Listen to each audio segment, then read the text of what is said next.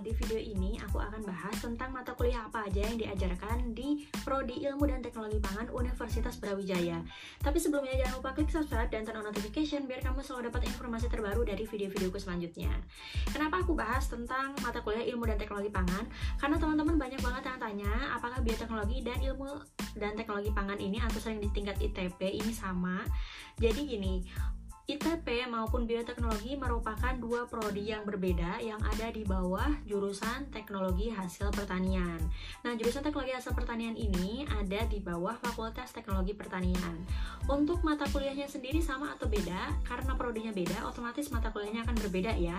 Tapi untuk dosen-dosen yang mengajar kurang lebih sama. Kenapa?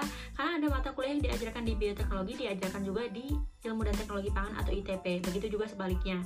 Termasuk juga di ITP ini nantinya akan ada mata kuliah pilihan bioteknologi lingkungan. Jadi otomatis dosen-dosen yang dari bioteknologi nantinya juga akan mengajar di ilmu dan teknologi pangan.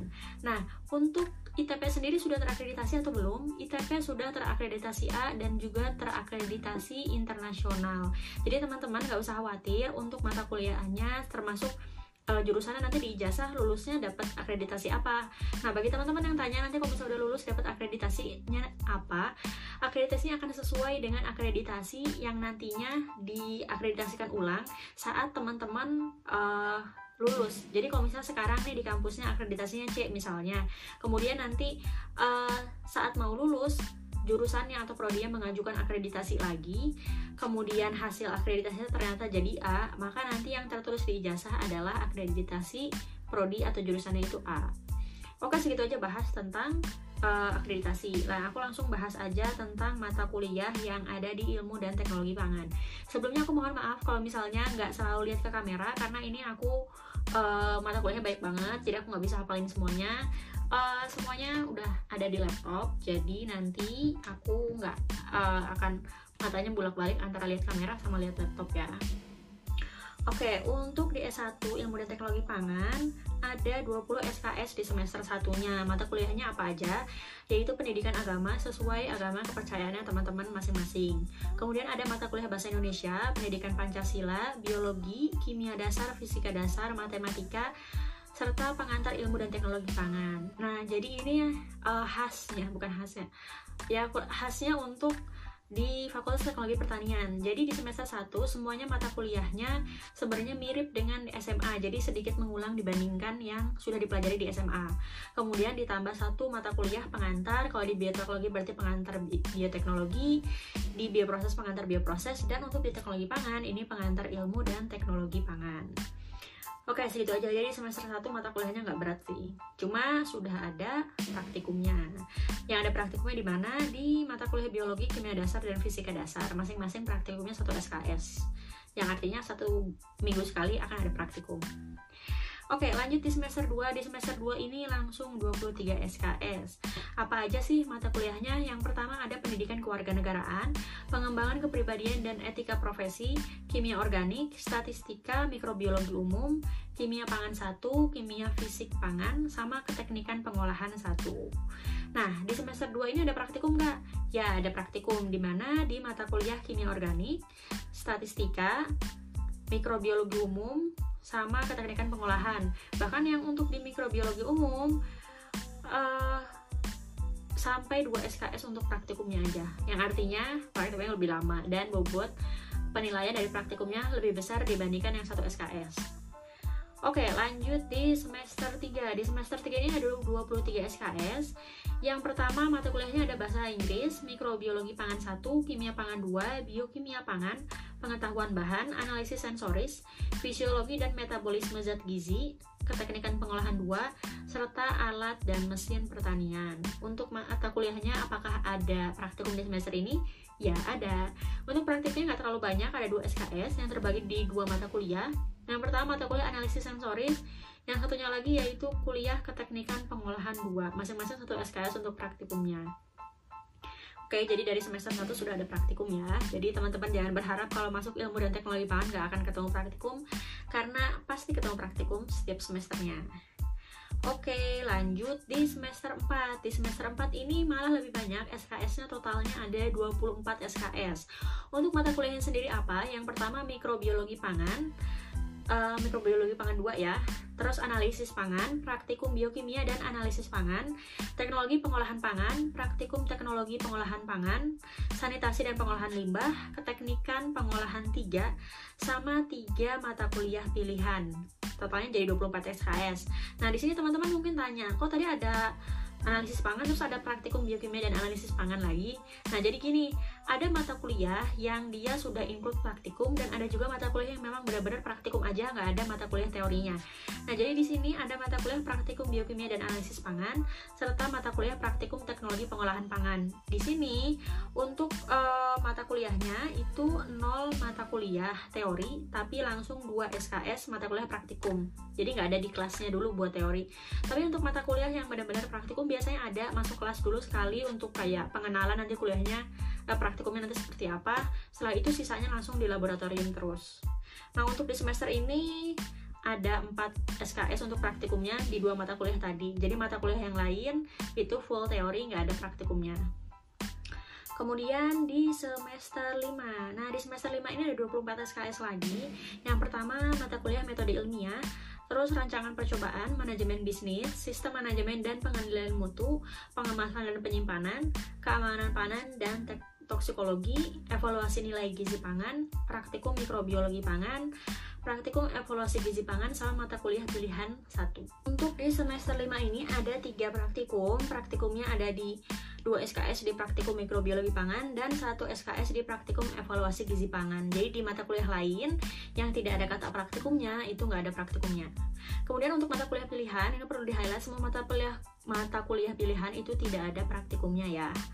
Jadi totalnya di semester ini yaitu 21 SKS untuk mata kuliah teori dan 3 SKS untuk mata kuliah pilihan, sehingga totalnya 24 SKS. Nah, di semester 6 ada mata kuliah kewirausahaan, praktikum bisnis pangan, kecakapan komunikasi, perencanaan unit pengolahan, pengembangan produk, regulasi pangan, sama mata kuliah pilihan ada dua. Totalnya jadi 21 SKS, di mana di sini ada 17 SKS teori sama 4 SKS praktikum. Untuk SKS praktikumnya di mana aja sih? Pertama satu SKS praktikum di kewirausahaan, dua SKS praktikum di praktikum bisnis pangan dan satu SKS praktikum di perencanaan unit pengolahan. Nah, untuk yang praktikum kewirausahaan ini biasanya dari tahun-tahun sebelumnya ya, teman-teman akan dikasih kesempatan untuk buat produk, terserah produknya apa yang unik-unik gitu Nah, terus nanti teman-teman akan disuruh jualan di stand. Biasanya tuh penilaian dari jumlah produk yang terjual. Jadi, ya produknya harus terjual gimana caranya? Teman-teman sudah membuat suatu produk uh, inovasi pangan terus harus bisa dijual kepada masyarakat. Yang jual terserah eh yang beli terserah siapa aja. Mau teman satu kampus atau orang dari luar kampus terserah sih. Itu ya. Terus di semester oh itu itu sampai semester 6 ya Kemudian semester 7 sama 8 ini sudah tidak ada perkuliahan.